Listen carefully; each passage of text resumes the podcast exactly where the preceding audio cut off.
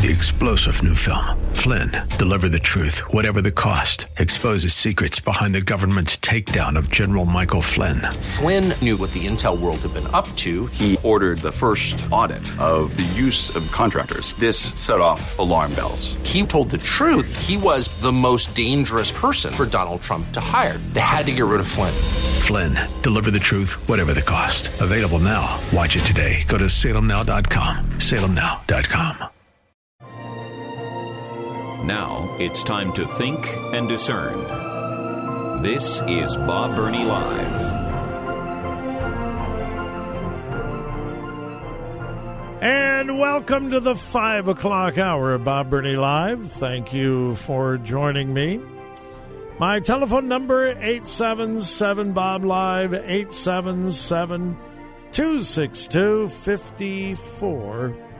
5483. President Biden just concluded a very brief well, an address to the nation. I don't know that you could call it a press conference. He took uh, questions from a very, very small number of pre selected journalists, which has become his habit. Uh, he calls on the people that his handlers tell him to call on. And that's true.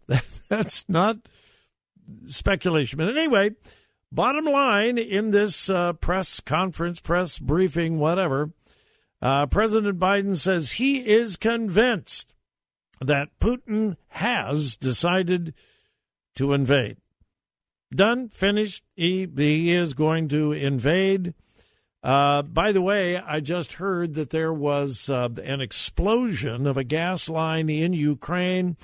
Uh, that has not been confirmed yet. Don't know, but but anyway, uh, President Biden uh, gave the tough guy speech. We told him there would be a serious price. You'll be sorry. If you attack Ukraine, you will be so sorry. I was tough with him. I told him, you know, the, the Joe Biden tough guy thing. Now, I'm just going to lay out what I think is going to happen. I might be wrong. I probably will be wrong. And if I am, I have no problem whatsoever in going on this program and saying, hey, folks, I was completely wrong. But here's what I think what would be a win win situation for Biden and Putin? Now, they're both politicians. They're ultimately politicians. They are. What would be the ultimate win win? Everything looks like Russia is going to invade. Everything, everything, we're going to invade, we're going to invade, they're going to invade, they're going to invade, they're going to invade. And then at the last minute, minute, Vladimir Putin says, you know, I've thought about it, and I am a humanitarian. I am such a nice guy. We had every right to invade Ukraine, but I just want the world to know that we are not the warmongers that we have been, uh, as we have been colored and described. And he withdraws. Putin looks good. He doesn't look weak. He looks good. Joe Biden says, I got tough with him. Did you see what happened? I stood up to Vladimir Putin and I warned him and I got tough with him. And you see what I'm saying? A withdrawal by Russia would be a win win for both parties. Now, is that what's going to happen? I don't know, but I that's just what I think. Uh, and, and to be really honest, I hope that is what happens because I hope Russia does not invade Ukraine for the people's sake. And as I said before earlier in the program, particularly for the church um, in Ukraine. Now, what complicates it is that there is a considerable portion of the Ukrainian population who are Russian sympathizers. They would love to go back into the old Soviet Union. They would love to come under Mother Russia again. It's incredible Things were terrible under the Soviet Union, horrible, awful. But as I've told you many, many times, Ukraine or uh, uh, Moldova, the tiny little country that borders Ukraine, uh, I've been to 20, 21 times. I started going there not long after the fall of the Soviet Union. I heard the horror stories from the people of what it was like under communism. People didn't have food, they didn't have bread, they didn't have jobs, they didn't have heat, they didn't have water, they didn't have electricity. It was terrible, it was horrible when communism was there. And when the Soviet Union fell, they had freedom, they had liberty, they had, you know, it was wonderful. Fast forward now 25, 30 years and there is a large portion of the population in Moldova who would love to go back under Russian rule. And as I said, the last time I was there, I asked the, the Moldovans, how could this be? How could anybody in their right mind want to go back to Russia? And the answer was, they don't remember. They don't remember. A new generation has come up and they have uh, believed the propaganda from Russia. Oh, it'd be great, it'd be wonderful, you know, blah blah blah. And I, I think, I think the same thing has happened in Ukraine. But anyway, that's just my uneducated gut feeling about what's going to happen. Could be wrong, probably will be wrong, but um, I it would be it would be an enormous win-win for both Putin he could show the world I am a nice guy. Russia, Mother Russia, is kind and gentle, and Putin and uh, Biden could say, "I'm tough. Look at what I." And are there talks behind the scenes towards that end? Mm, wouldn't surprise me in the least, because I think Again, what do I know? I think Putin wants Biden to succeed. I really do.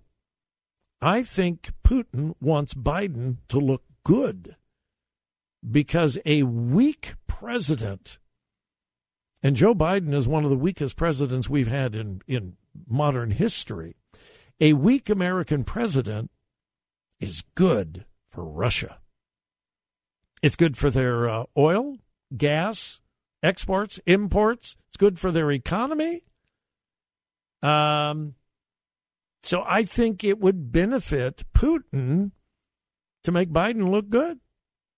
And obviously, it would benefit Biden if Putin looks good. So anyway, I, you've you've heard enough of, and that's just conjecture.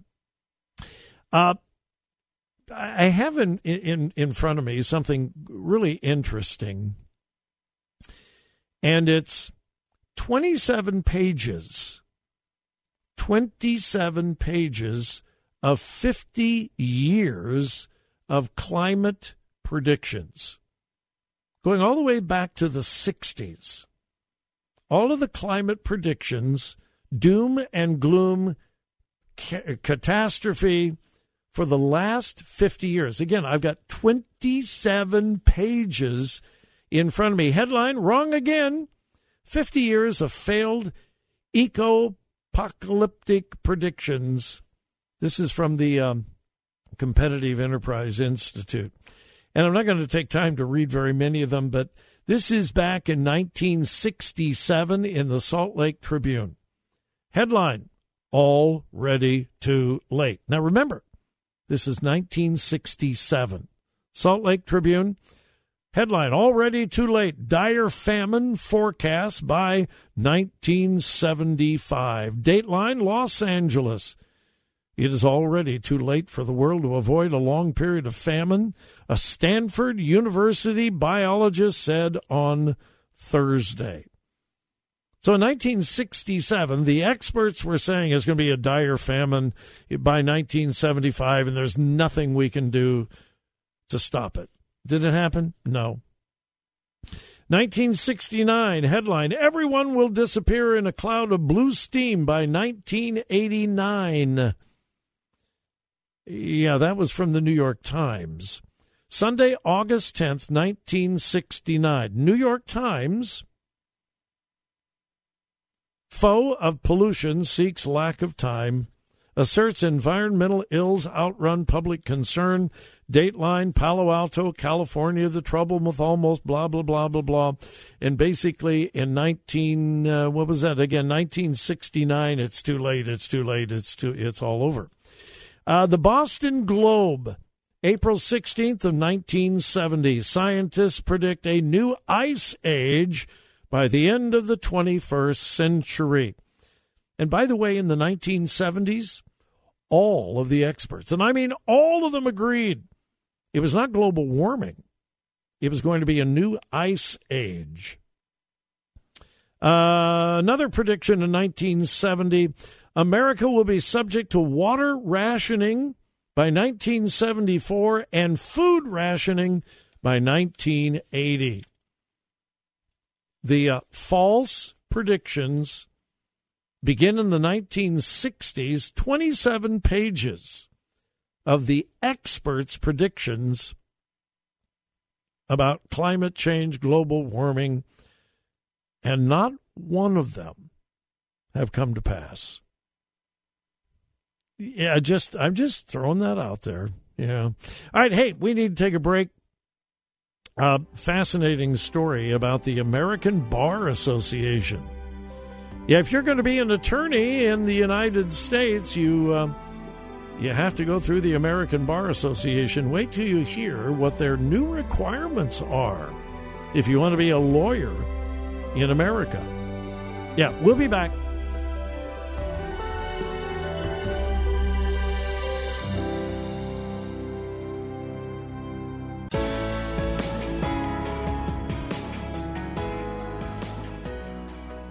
Today's news, God's Word, and your thoughts. This is Bob Burney Live.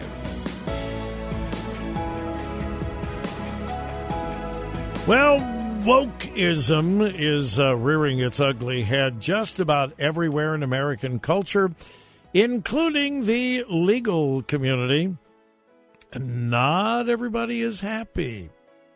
Yeah, on Monday of this week, hey, by the way, welcome back to Bob Burney Live, telephone number 877 Bob Live. Uh, on Monday of this week, the American Bar Association, no, that has nothing to do with booze and alcohol, it's the legal part of the, the American Bar Association voted on Monday overwhelmingly. In fact, a vote of 348 to 17. All right, what did they vote? They voted overwhelmingly to require that all law schools in America accredited by the American Bar Association, and that's all of them. I, I, I mean, if you could find a law school that's not accredited by the American Bar Association, please tell me. Anyway, all right. In a vote of 348 to 17, the American Bar Association voted on Monday to require all law schools educate students on their duty to, quote, work to eliminate racism. Okay. Shouldn't we all want to work to eliminate racism? Yes. Do I want to eliminate racism? Yes. Should you want to eliminate racism? Of course you should. But here's the problem how do you do that? And who determines? Quote The association, which credits almost every law school in the United States, voted 348 to 17 to adopt the new standard. Law schools will now have to, quote, provide education to law students on bias cross cultural competency, and racism, both at the start of law school and at least once again before graduation. Okay, that that sounds fine. But who determines? whose curriculum, whose ideology, whose philosophy do you use to combat racism? Uh, would that be CRT, critical race theory? After all, critical race theory began in the universities.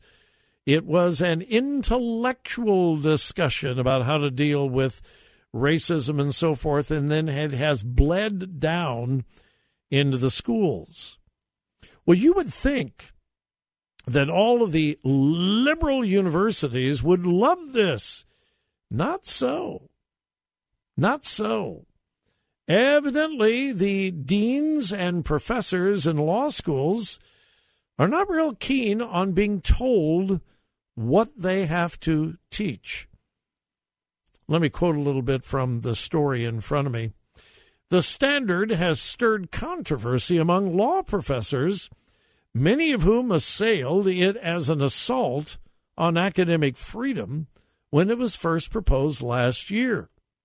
Brian Leiter, a legal theorist at the University of Chicago Law School, said the proposed requirements would almost certainly violate the academic freedom rights of faculty at many, if not most, schools. Then get this.